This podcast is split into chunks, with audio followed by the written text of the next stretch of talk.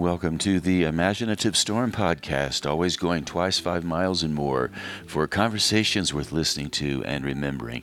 I'm your host, James Nave, always broadcasting first on WPVMLP Asheville 103.7 and streaming online, WPVMFM.org, the voice of Asheville heard all over the world, and on other community radio stations like KCEI, Cultural Energy Radio out of Taos, New Mexico. Thank you, Walter Parks, for our theme song, walterparks.com. For more on Walter's music, thank you, Devine Dial, for managing WPVM FM, and Robin Collier for helping us out in Taos at Cultural Energy Radio. Today, my guest is Beth Orr. Beth is an authenticity and an intuitive guide.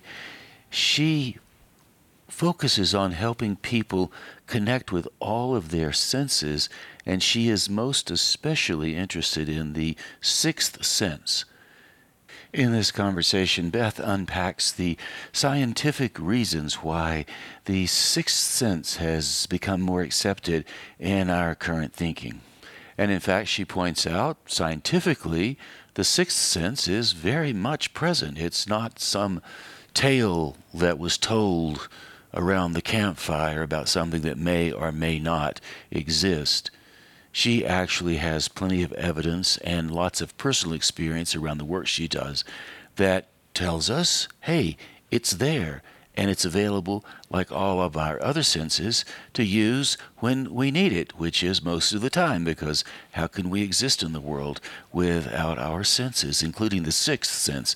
And, and we even go a little further than that in this conversation speculating on the fact that maybe we have more than six senses and we're just discovering them as we go along. So please join me as Beth and I go well over twice five miles in this imaginative storm conversation.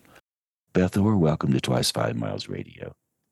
Thank you so much, James. I'm so excited to be here and uh, further our conversation from last week. It's really exciting to be on your show. Well, we can do that. And I was thinking about how I would like for this conversation to go. And I was reading your website, and you were talking about the sixth sense on your website, mm-hmm. which seems to be a theme for you, which is a theme for you. And I was wondering, we of course all we all have five senses, and we may have more than six senses. I don't know. I suspect we might.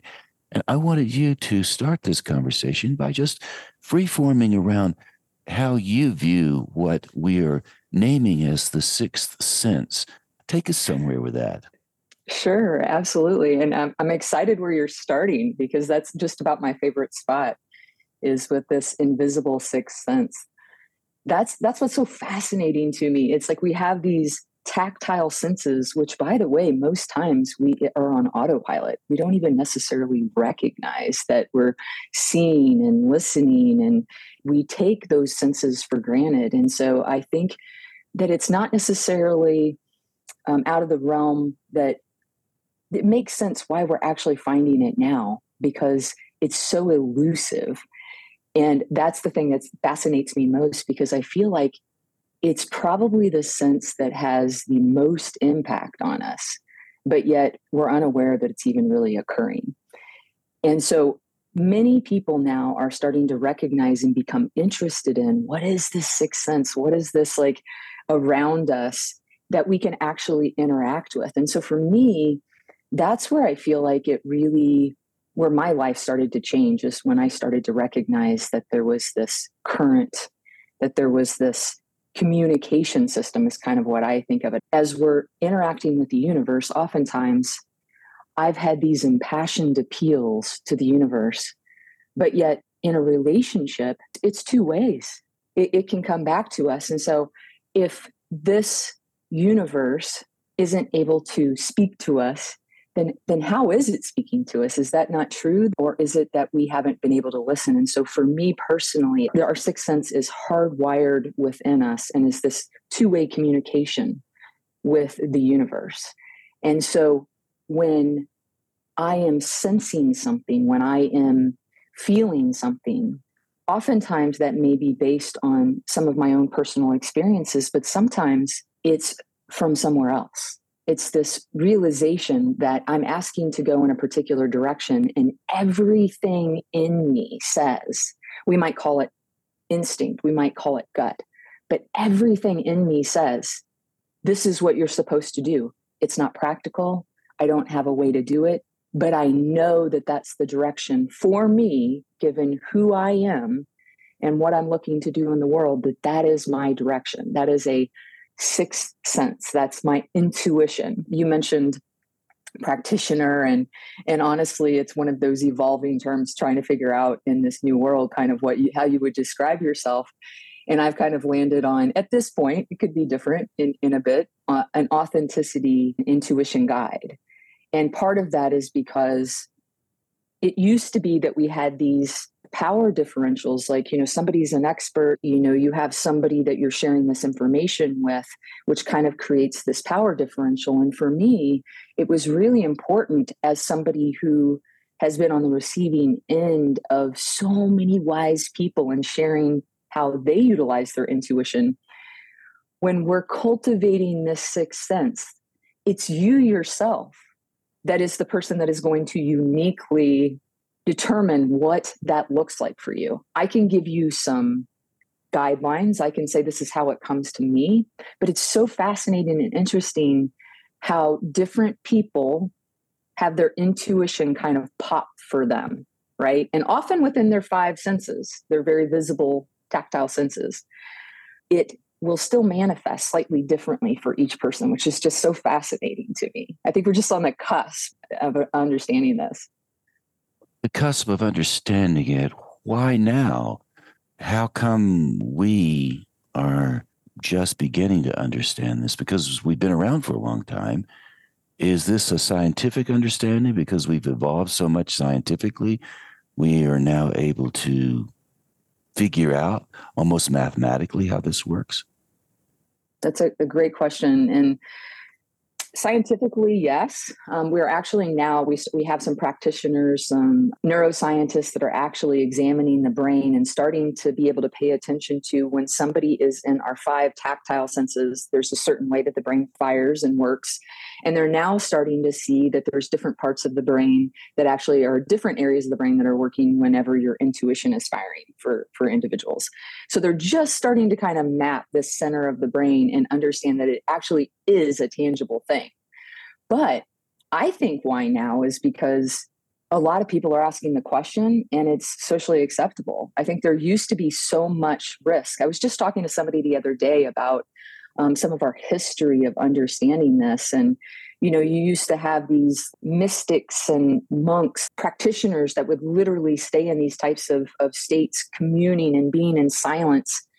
They had this connection, and it really wasn't for any kind of purpose, but it did end up giving us more of an understanding as they were able to pass it down and it was replicable and other people were able to do it. But there was a time in our life where if you talked about this and you said, I'm sensing something from beyond, and this is what it feels like to me, there were certain people in religion that were known to have the answers and those individuals were who we went to and if you had a direct relationship with this divine energy or this you know energy from beyond us then it was actually something that you could be ridiculed for you could be ostracized for you could be kicked out of the tribe for you could be killed for.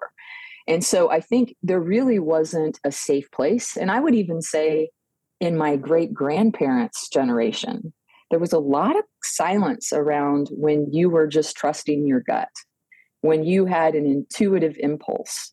Usually people were very silent about that. They they may they may move on it because they really trusted it. it was very uncomfortable to talk about it because there was still a lot of stigma around trusting that direct not something that somebody else can hear or confirm. If we can't see it and we can't understand it then it's not true. And i think we're now entering into a world where people are really curious there's no doubt that there's not some validity to this. And now science is starting to back it up, which is making people curious, a bit more curious about it. There's a little bit more leaning in, openness to it. You use the word beyond, and that word implies a proximity, a distance. How far do you think the beyond lies? Where is this beyond? We have pretty much agreed that the universe will deliver But where is this beyond? Is it far? Is it near? Yeah, great question. Because I think it's both. I think it's super near. This beyond is as close as within us, right? Because if this is a two way communication system and this is a relationship that we have with somebody, no different than when I love somebody in this world, they're within me. I feel them, right? I have this memory of when I think of this person, my neurobiology, we know it changes. My emotions change, the feelings that I'm feeling, all of it. Like I can feel it inside me. I'm having an image of somebody in my mind and I can feel them inside me. And if I were to shift to somebody else, it would do the same thing. So I think with this relationship, with this energy that's outside of us, right? Beyond, we think of it also not only right here, but we think of it as out here, right? Just like a, a, a person, a physical person is outside of us, but yet they're connected to us and they're within us. It's like there's this like invisible string that's energy that connects us. And so this beyond to me personally, because we're talking not about a, a, person or an individual, we're talking about this universe, this vast universe. To me, it's infinite. And so, as far away as you can possibly get and as close to you as inside you, which is such a dichotomy, but yet that's how it feels to me. Interesting, because it just occurred to me with your description that everything is beyond, even if it's a, a centimeter uh, beyond our skin. Yes. Yesterday, I was out last night looking at the stars, looking at the Big Dipper and I was standing with a friend. We were looking up, and I and we were saying, "Oh my goodness, look at all those planets that make up the Big Dipper." I said, "Those planets are as far away from each other as we are from them." And yet, for us, there's the Big Dipper in the sky, like an etch a sketch drawing. If that's not beyond, I don't know what is. Yes, beautifully said. I love that. I love that. And I love that visual too of of understanding that it's so far we imagine it we know that it's further than what we can see right? But yet we see it with our tactile senses and feel it as close like in our body. But you're right it's beyond us right in differing levels but ah oh, but we can still feel it within us. And i've often used that term the beyond as if oh somewhere in the great beyond somewhere far, far away. But it's really, the beyond is really a rather personal proposition because it is upon us as well. Yes. It's also what our thinking is and how we how we feel with that, right? So because you are in a sense of wonder with your friend and you're seeing it like you're just like, oh wow, and you're feeling it. Some people have never even stood outside and looked at the stars like that. It, it's hard to fathom, but some people haven't even really stopped to really look more than a cursory glance. So your interpretation is based upon your relationship with the stars. Going just a little bit further with that idea of the beyond, we speak beyond in a reverent fashion. And yet, you and I are beyond each other. I am your, I am in your beyond, and you are in my beyond. They say, and I believe it's true, when a group of people get together or two people are close, their heartbeats synchronize. So that synchronization of the heartbeat, two beyond experiences are synchronizing to make this connection. That's one of the reasons why it was so difficult for people during the pandemic when we were really isolated from each other is this that we had all of these social gatherings that allowed for us to belong and feel this sense of connection with each other. But it was our excitement it was our energy that brought us together. So you know this if you've ever been to a sporting event and your team makes a goal and everybody has this collective eruption right? That's the synchronization, like you were talking about, of the heartbeat. That is like this emotion that we all feel, and it becomes amplified when it's the collective. When it's me experiencing this at home by myself, I'm like, woo, I have this excitement. But when I have that with 20,000 people, it is a whole other level of experience, right? When you're experiencing that collectively, it's a whole other level of belonging. And when the pandemic came and we were all alone, our hearts longed for that connection. Wouldn't that be why so many people said, I'm lonely? My heart is lonely to synchronize with the other hearts around me. Mm-hmm. Back to the sixth sense or the multiple senses beyond the five that we are, are aware of and use all the time. Absolutely. Absolutely. No doubt. People were experiencing that that isolation and, and we didn't necessarily have language for what was happening, right? It, it wasn't clear at the time because it was so abrupt. It was such an abrupt uh, beginning of something new that many people, I think, weren't necessarily prepared for. And there's a natural rhythm the heart has, and a natural way that we synchronize or connect with other people. And I'm thinking now about trauma. When people experience trauma, they experience trauma in war, they experience it in the home, they experience it in unexpected ways, like an accident. That trauma disrupts the synchronized heartbeats mm-hmm. and creates a dissonance. And that mm-hmm. dissonance mm-hmm. is where the trauma comes from, I think. I'm speculating here. Yeah, it's really interesting with trauma too. That's something that I've worked with a lot in my career and I'm re- really interested in. But, you know, oftentimes whenever you have that dissonance, it's really uncomfortable for somebody to be in their own rhythm, which is very different than the rhythms around them. And they know it. They know that they're in a different place, whether you're having extreme grief or, you know, um, there's some sort of um, aggression or something, whatever is going on with you that you would consider to be traumatic. You feel the separation from the people around you. So what we see many times are is trauma bonding, where two people who have a similar trauma basically they're not in dissonance anymore. They're actually cohesive with somebody, which is such a relief, right? You find somebody else that sees the world like you do. Their heart beats just a little bit slower. There's just a little bit more of an ache. You're willing to stay in that kind of sadness a little longer. And that's trauma bonding. It's like, oh, I found somebody who's at the same resonance as I am really interesting. I'm going to take this a little further because earlier in our conversation, you mentioned authenticity. I would like for you to reflect on truth and authenticity. We hear both. I want to tell me the truth, I want to be authentic. And I'm mm-hmm. thinking the authenticity that would come when two people trauma bond would be a kind of truth, a kind of authenticity.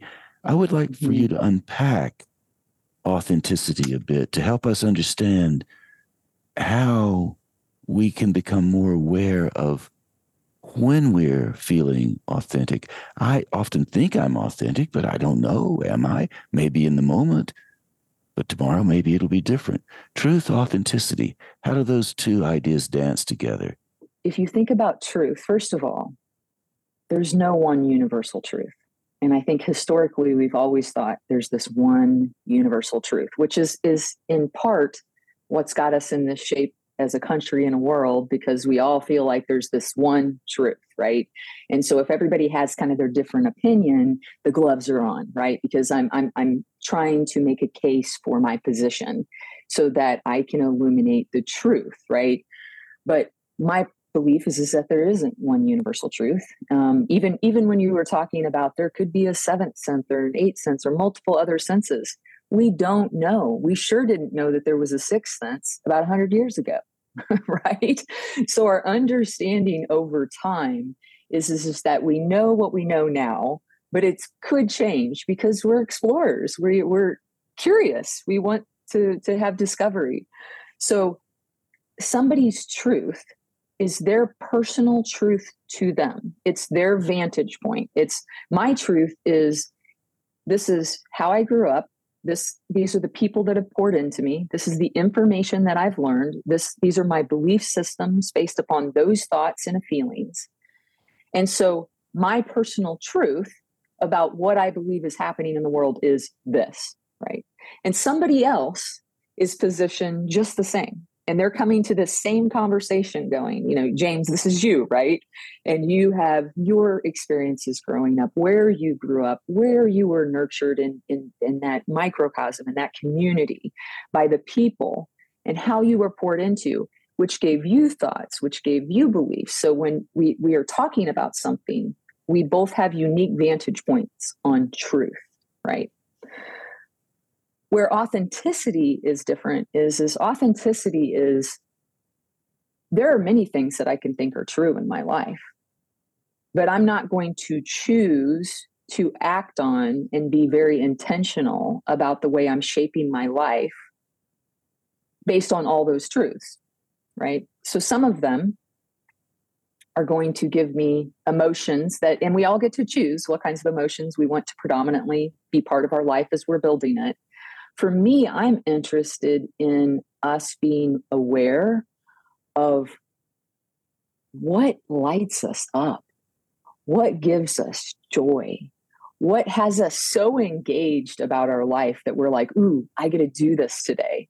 I, I get to interact with these individuals. I get to contribute to society in a way that sustains me, that is interesting and engaging to me, that I feel like contributes positively to other people but those are my truths those are my values those are things that uh, you see and so i have this set of beliefs and these truths that are mine but then i start to design this authentic being this self this mind body spirit that i am. I get to start designing this in a way that's very intentional that is authentic to me. You mentioned how do we determine this? And for me, if I've got a project on my list and I and for a week I haven't made any movement towards it, I start asking myself, wait, is this something I feel like I should be doing? Or is this something that I want to do? Right. And I start asking myself some questions. Sometimes it's that this is absolutely what I want to do but I need to recognize that there may be a piece of this that I need to know more information. I have to start gathering that. But I have to really settle into discernment, right? I have to start discerning is this mine or is this something I've taken on well intentioned, but I need to I need to to let this go, right? So it's this constant for me awareness of and you mentioned the word feeling and I think that's incredibly important. It's invisible, but it's not. We think of, of feelings as invisible movement inside of us. We talk, our emotions are, are actually energy in motion in our body, right? And so knowing that these feelings that we have are actually clues to is this aligned with my truth? Is this aligned with who I authentically want to be in this world? And when you start to tune into how you're feeling, it's the biggest tool, it's the biggest resource that we have for knowing are we living an authentic life? Are we being our authentic self? Or have we taken on something that, like I said, maybe well intentioned or um, that has been put on us? And we need to re examine that and say, maybe I need to let this go. You use the word should, and I'm mm-hmm. thinking there's a relationship between the word should and the word must. Mm. And I'm mm. thinking of people who have lots of responsibilities, who are doing the best they can to live up to those responsibilities, people who have children, people who have jobs they have to go to, even though maybe they wish they could go to another job. I mm. should go to my job this morning because I need to pay my rent at the end of the month. That should becomes a must I must go to my job in order to pay my rent. So we live in a world of hope and dreams and following our intuitions, and everybody, I believe, has that. How would you speak to someone who must get up and must go to work and must do the things necessary to keep the ball rolling? At the same time, they're listening to the song as they drive down the road on the radio, and they feel that tug Oh, my intuition. I wish I could stop at Beaver Lake and just walk around the lake all morning rather than drive to work down Merrimon Avenue. What do you say to somebody like that? How do you give them a sense they can reach into that dream they might have that they're feeling hindered from? Absolutely. Yeah. I think that's a, um, well, first of all, I think con- like language is extremely important. So these, these words like should and must, whew, like I just even saying them, like I felt something in me. I was like, ah, oh, like I'm opposed to, to those words. Something in me is repelled by that. Right. So looking at where the opportunity is and, and kind of thinking about the language first um, oftentimes what happens is we're, we're tired. We're not at our best. So this parent that you talked about that maybe is tired and they must get up and they must go to this job right?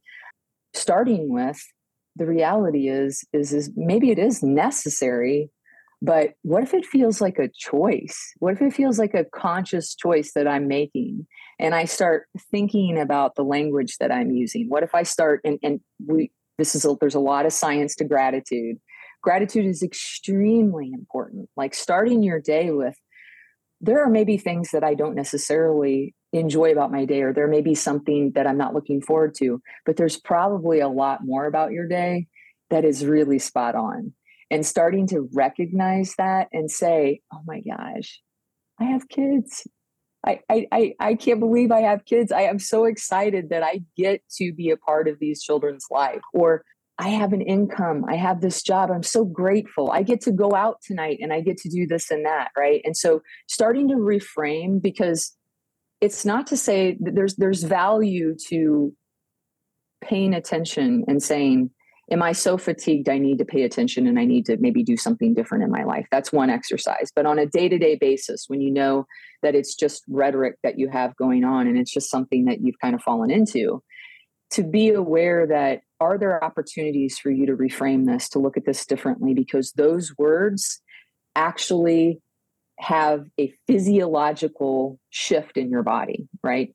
Dr. Emoto, I don't know if you know Dr. Um, Emoto, but he did um, the messages in water and so fascinating. I mean, he would take the same water source and he would have three petri dishes of water and he would have one word like love on one and he would speak negative words to this one and then he would completely neglect this one and it was actually the water that had neglect that did the worst like an absence of any kind of attention at all showed in a body or in in this source it actually had the worst results than negativity. And then obviously the positive results had more nutrient rich and, and, and things that you put into it grew. And why this matters is we're, because we're predominantly water. We're predominantly water. So if you think about the implications to that, when we have people pouring into us and saying positive things, which by the way, we can do to ourselves, then when we're giving that positive self talk, what happens is we're creating this nutrient rich, fertile soil inside of us where things can grow that are beautiful. But when we're saying negative things to ourselves, ooh, I mean, it's it's it's also fertile ground, but it's fertile ground for negative more negative things to happen. We start to believe it, and we create those neural pathways. I must do this. I should do this. Versus, oh my gosh, my my life, right? The other thing I would say is, is it true? Like oftentimes when I've found myself saying that I don't have enough time. I'm actually just spending my time in a way that I need to be more intentional and thoughtful.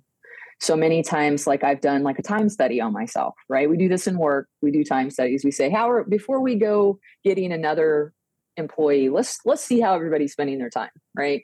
Well, we we can do the same thing in our own personal life and we can say, well, I got up this morning, but I, I could have gotten up an hour early and if there's two parents in the home, one parent can stay home while the other one goes for a walk around the neighborhood. In Asheville, you definitely have enough time to get to Beaver Lake, wherever you're at, right? It doesn't take long. If you have an hour, you can make that drive to wherever that beautiful spot is, and you can take 30 to 45 glorious minutes to get yourself in a good space and to fill your vessel and to fill yourself up. And so I would just say for people also to recognize that so many times we're on autopilot we're getting up an hour later when really instead of eight hours sleep maybe seven is enough and and because we want to get that walk in right? Maybe in the evening um, you don't need two parents to actually go do the activities on a tuesday night but one parent can have a few hours to do something on their own right that they want to fit in. Um, so it's really getting creative but it's also taking stock of how you're spending your time and being much more aware and intentional and and looking for that language to make sure that you're fueling yourself and you're filling yourself up and you're creating fertile ground instead of unintentionally um, you know, creating a space where um, it, it, it supports kind of those negative thoughts reoccurring more.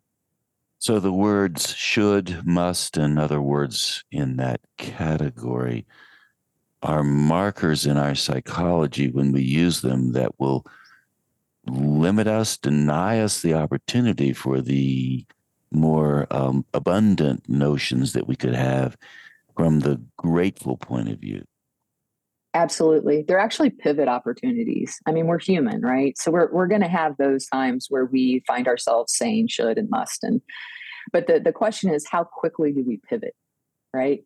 Do we wallow in it? Do we think about it? Do we spend hours and days in it? Or are we like, "Oh, wait, I'm doing that thing again." Nope, nope. That's my pivot word. And the more aware you are and the more you identify your words and, and the types of things that you think and use, then those are pivot opportunities to say no i've got a new rhetoric. I've got a i've got a new set of beliefs that i'm going to try to really ingrain. And that's how it becomes a new skill. It becomes a new neuro pathway. You change those.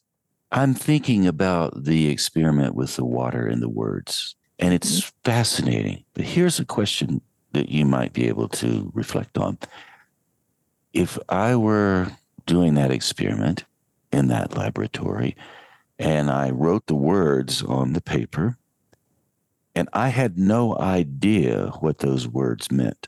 So I'm approaching the five glasses of water with these five separate words. There are 10,000 languages out there.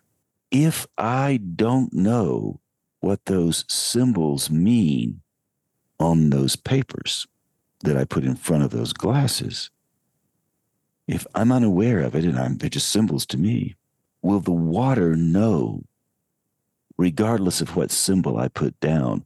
Or does the water intuit something from me because I'm aware of what those symbols mean?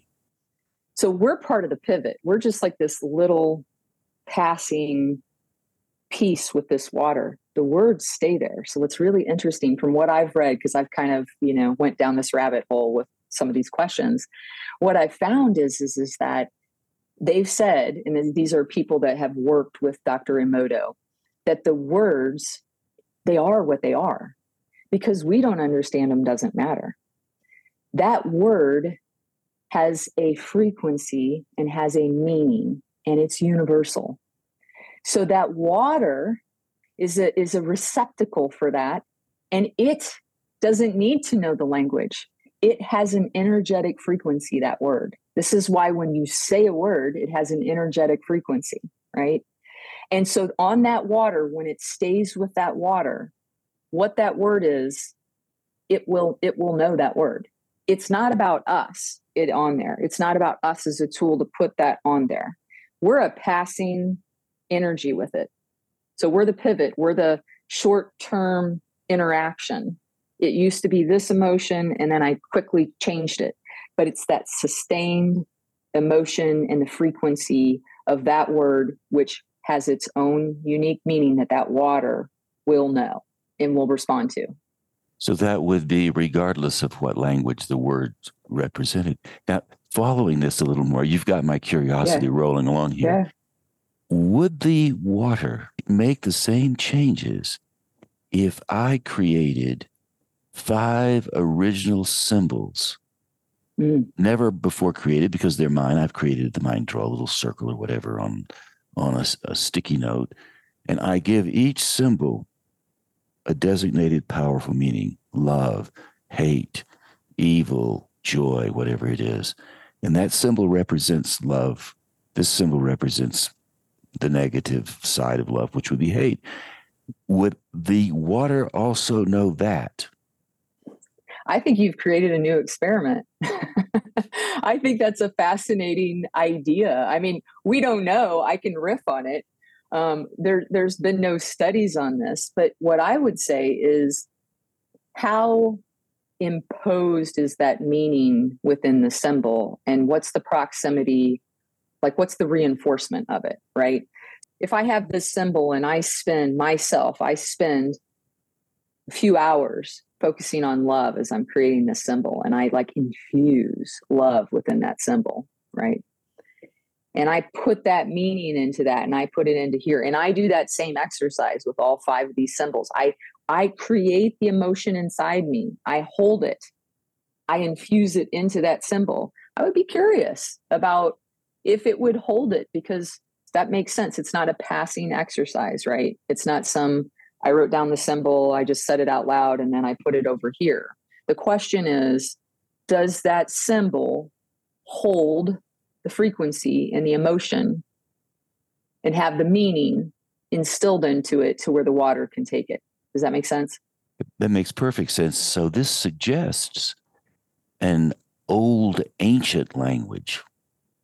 Like Chinese has been around forever. The symbol of love mm-hmm. in Chinese would have, I don't know what it is, but the old ancient language would have more potency than maybe the symbol that I invent that I imbue with my own sense of love. Mm because it has acquired that over the years. Or the flip side of that is I have a sense of love that I have acquired by way of my community, of, of my tribe, of my world. I know that love means love and I understand it. And L O V E in English, we get it. So if mm-hmm. I created a symbol and just said, well, this is the symbol of love that I'm going to create, all of that power might just transfer to that symbol. There's a contrast here between the ancient language and the new symbol, but maybe the new symbol would just simply acquire all the ancient wisdom because I made the act of creating it and then suggesting it to the symbol. I'm getting a little heady here, but I, it's it's exciting to think about.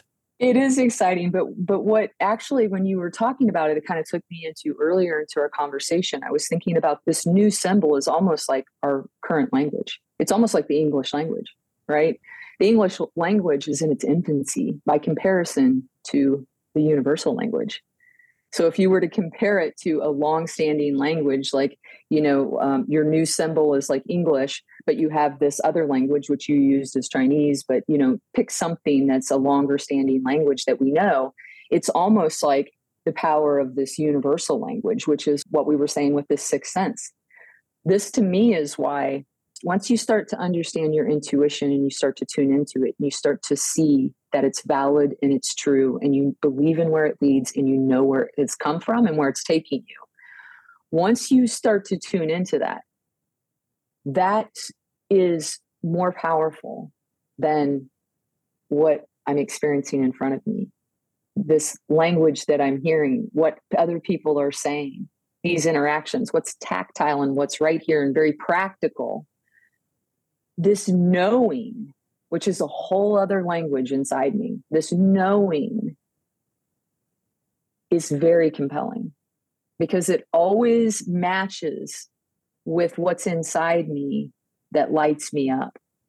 Right? It always sends me somewhere. When I'm out here interacting with people, I'm like in my head and I'm, ooh, I could do this and I could do that. And you're riffing off people. And maybe it'll work and maybe it won't. But when I'm interacting from true intuition and I feel like something is right for me and I've tuned into it and I know it's my truth and I know it's it's linked to my authentic self. Taking that path always leads somewhere. Always leads somewhere that I'm excited about.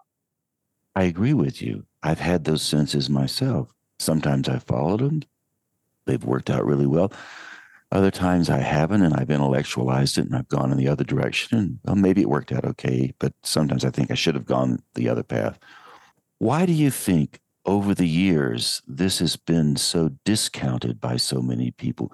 Because as you describe it, I see your face. We're on the Zoom call, even though this will be a, an audio.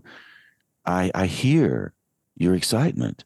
I sense the the truth of it all. I've had that experience myself. why has it been discounted? And some cultures don't discount it. Some cultures mm-hmm. embrace it and mm-hmm. use it as their currency. Mm-hmm.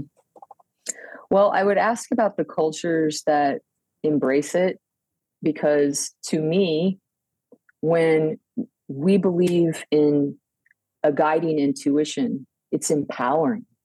It suggests that I myself have a direct relationship to something and that it's really the source that I don't really need anything else outside of me. So you think about it in a, in a lot of powerful systems where there is a power differential, where there is somebody who is the expert or somebody who's being come to for guidance and knowledge. In those systems, they're the ones who are sharing the knowledge. We're we're coming to them for that. And I think in cultures and in systems where it is encouraged to be individuals and we have our individuality and our uniqueness is celebrated, right?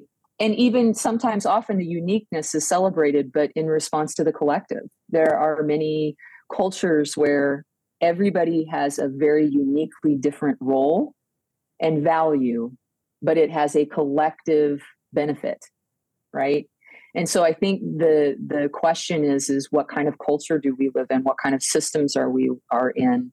And those that support you finding your own way, that you have your own unique answers, those systems are going to support you in, the, in this kind of development and nurturing of that of that um, sixth sense.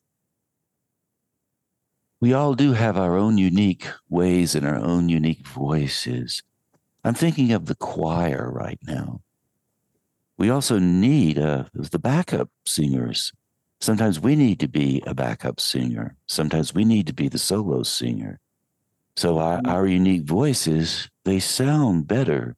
They work better when they're in the choir, when there's more than one of us around singing mm-hmm. this, these, these unique, authentic notes. And that's our interconnectedness, right? This is that going back to that sense of belonging, that sense of connection, right? And it's that dichotomy again. It's this interesting fact that that we're like individuals, but we're still part of this larger collective.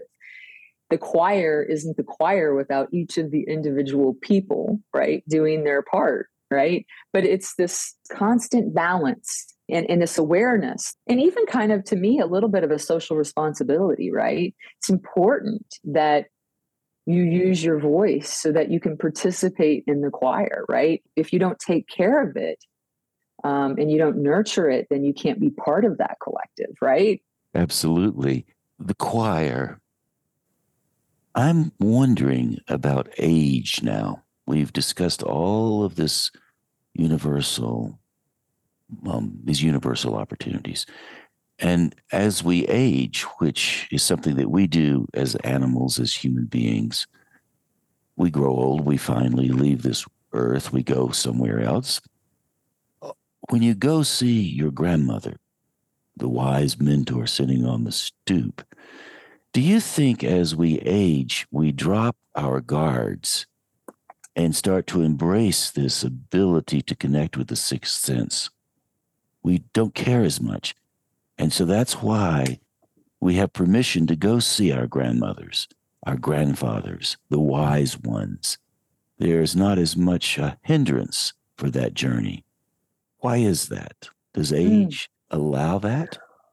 Well, a couple of things come to mind. Number one, I think, you know, at some point we just know that we're getting closer to this beyond, this invisible beyond, right? Not not the beyond here, right inside of us but this invisible beyond. And i think it's a natural curiosity at some point especially like during the pandemic i think people it had people percolating with what what could possibly happen right and where people were going. And so i do think the closer we get to whatever this other side is that we get more curious about it naturally and i think it depends to your point with grandparents uh, grandparents have always been important in my life my grandmother just passed away two months ago, and she was one of the most um, important people. Um, I, I listened to her throughout her life, and I had I had the benefit.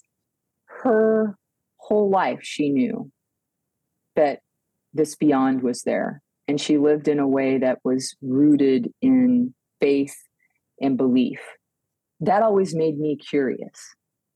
She had that belief because she'd earned it. She she'd walked those steps. She she was further along in the path than me, but her steeped belief made me curious about what was out there. And it was a beautiful thing, James. Like uh, some people get really entrenched in their life and their belief systems and she was very fluid. She was like oh what do you believe and how do you see it? And she was very like she was willing all the way up until the end she passed away at 93 she was willing to engage in those kinds of conversations. They weren't you know anything scary for her.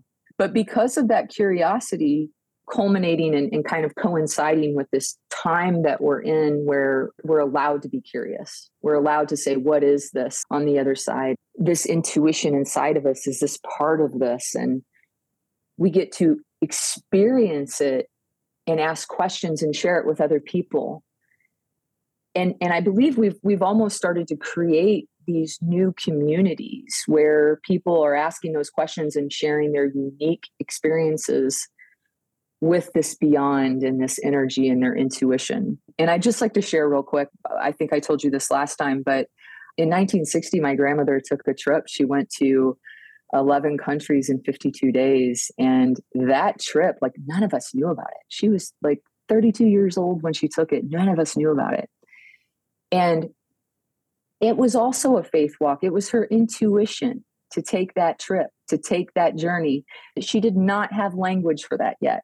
But because when I was interviewing her, it was so clear, it resonated with me. And so I followed her path. I, I took that trip. I went where she went, did what she did. And then it shot a whole other level of curiosity and belief in my own intuition and and that's the book that i'm writing is you know about based upon our shared travels because I'm so passionate about encouraging people to be curious about what's whispering inside of them that wants to be born. And instead of looking at it like something to be fearful of, from my experience, the fear comes in just looking at it from this like tactile body. But when we start to get into ourselves and we get quiet, the risk is actually not following that path. It really is. Like you can trust your intuition when you start to understand how it speaks and where it sends you. Well, Beth, what a perfect way to close. Thank you for that insight, summing it all up in just a few words at the end of our time together. Before we go, would you tell people listening how they can find out more about you and what you're up to and how they can say hello to you if they'd like to? Yeah, sure. That's great. Um, so, my website, if you're interested in learning more about the offerings that I have around intuition and finding your own authentic self, um, you can go to www.bethorr.com, and that's B E T H O R R. And I'm also on LinkedIn, Elizabeth Orr, and I am on Instagram and um, Facebook, Beth Orr333. So I would love to interact with folks, and I'm getting some groups going on here, and um, just excited about meeting more people in this community and sharing uh, this experience with with all of you. And just to confirm, you're based in Asheville, North Carolina, right? I am based in Asheville, North Carolina. However, um, many of the services that I offer um, are Zoom and online in this new world that we have. So uh, feel free to to reach out to me um, if you're if you're interested. And I also have an email, beth at bethorr.com. So shoot me a question, ask me ask me something from this. I like I said, I look forward to having a conversation and uh, continuing to build this community that we're working toward. When people work with me, one of the things I've done is, is I've created a, a, a, uh, Facebook group called Authentically You. And it's really meant to help each other from a social learning perspective when you're trying to go for it and you're trying to find your authentic self. And sometimes you're steeped in your life, it's hard not having other people that know what that feels like uh, to want to do something different. So I'm really passionate about building community. Well, thank you, Beth, and you've you've enlightened us, and now we know that the beyond is not that far away. It's not that far away, James. Thank you so much for your time. Okay, Beth, thank you as well. And there you go, my friends. Thus concludes my conversation with Beth Orr. I hope you enjoyed it as much as I did. And I hope maybe you now have a better sense of your own abilities around your sixth sense. Your ability to connect with your intuitions, to listen to your intuitions, or intuition, is it plural? Is it singular? Probably a little bit of both it's kind of fun to think about intuitions rather than intuition. I've always thought of my intuition as if it had some great grand purpose and it sat somewhere on a pedestal. My intuition tells me this. But what if you had a bunch of little intuitions? We talked about singing in the choir. Maybe your intuition is divided into many categories, and one will help you today, and another one will help you tomorrow. I mean, and when you think about the relationship between your intuitions or your intuition and your sixth sense, the numbers become completely irrelevant because if your intuitions are active rather than your intuition, maybe there are many, many more senses than the sixth sense, which we are thinking of as the singular intuition. You have infinite senses available to you to guide you throughout your, your life for the small and the large decisions, for the small connections and the large connections, the large and the small. Do your intuitions even know the difference between large and small? Maybe it's all the same thing. And while we all have our differences, what we share, what we have in common is life. The, the pulsing life that's in us right now and that includes all of our intuitions, all of our senses, our range, our abilities, what we can do, what we want to do, our desires, our callings, and all of the rest of it. And on that note, before we say goodbye, I would like to offer up a poem. I've done this poem before on this show. I think it fits rather well into what Beth was saying about the beyond, what's in us and what's outside of us. So here we go. Beyond the lands of your air sweeping dreams, the wind returns again and again from the wilds of the known through the distant trees, where shiny red hair mixes with bees, the clouds above and the earth below, along the rivers that always flow beyond where you are standing, past what seems will redeem your dreams when your breath floats high in the crow wide sky. On this good day, travel alone with little thought for what you own. Walk with yourself through the perfumed sage, or go to the shore where the curlews play. And you can too for a moment or so, until the wind tells you it's time to go to who you are, to what you know, to where you soar, near or far, on the red-headed wind in your sky of bees. And that poem's titled The Red-Headed Wind. I mean, what else, really? I wrote that while I was walking and dictating. So when you are thinking about writing your own poetry, drawing on all of those senses that, that you have, that Beth and I talked about, allow yourself to expand rather than to to withdraw. And what I mean by that, the withdrawal would be you think you have to sit in one place and type it on your computer or sit in one place and write it out longhand. Both approaches are more than acceptable, and I do both myself. That said, when you expand beyond the traditional view of what it means to write, or for that matter, the traditional view of what it means to create anything, you will find that you are activating all of your senses in a way that you wouldn't if you came to the work thinking there's only one way to do it. Like I said, I have no problem with jotting things down, sitting at a desk, doing the doing the work in the coffee shop.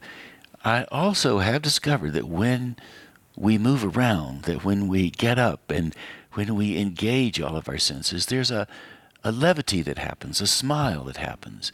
And when you're smiling, that makes all the difference in the world. When Irish eyes are smiling, the whole world is bright and gay. my grandmother used to say to me, and she would say, Let your eyes smile. And when you're playing and when you're engaging and when you're doing creative work, your eyes are smiling, or let's hope they smile a little bit. Once they start, they'll continue on. So thank you so much for continuing on with with Beth and with me on this show. I really do appreciate it. Thank you for being part of the Imaginative Storm podcast experience, where we really do indeed go always more than twice five miles to find conversations worth listening to and remembering. I'm your host, James Nave, always broadcasting First on WPVMLP Asheville 103.7 and streaming online, WPVMFM.org, the voice of Asheville heard all over the world, and on other community radio stations like KCEI, Cultural Energy Radio out of Taos, New Mexico. Thank you, Walter Parks, for our theme song, walterparks.com. If you want to know more about Walter's music, thank you, Devine Dial, for managing WPVMFM, and Robin Collier for broadcasting from Cultural Energy Radio out of Taos, all the way from Taos, a little south and up north into Colorado. So, wherever you are, thank you for very, very much for listening. And I do hope you tune in again sometime very soon. And until then, hey, I'll catch you on that turnaround somewhere down the line.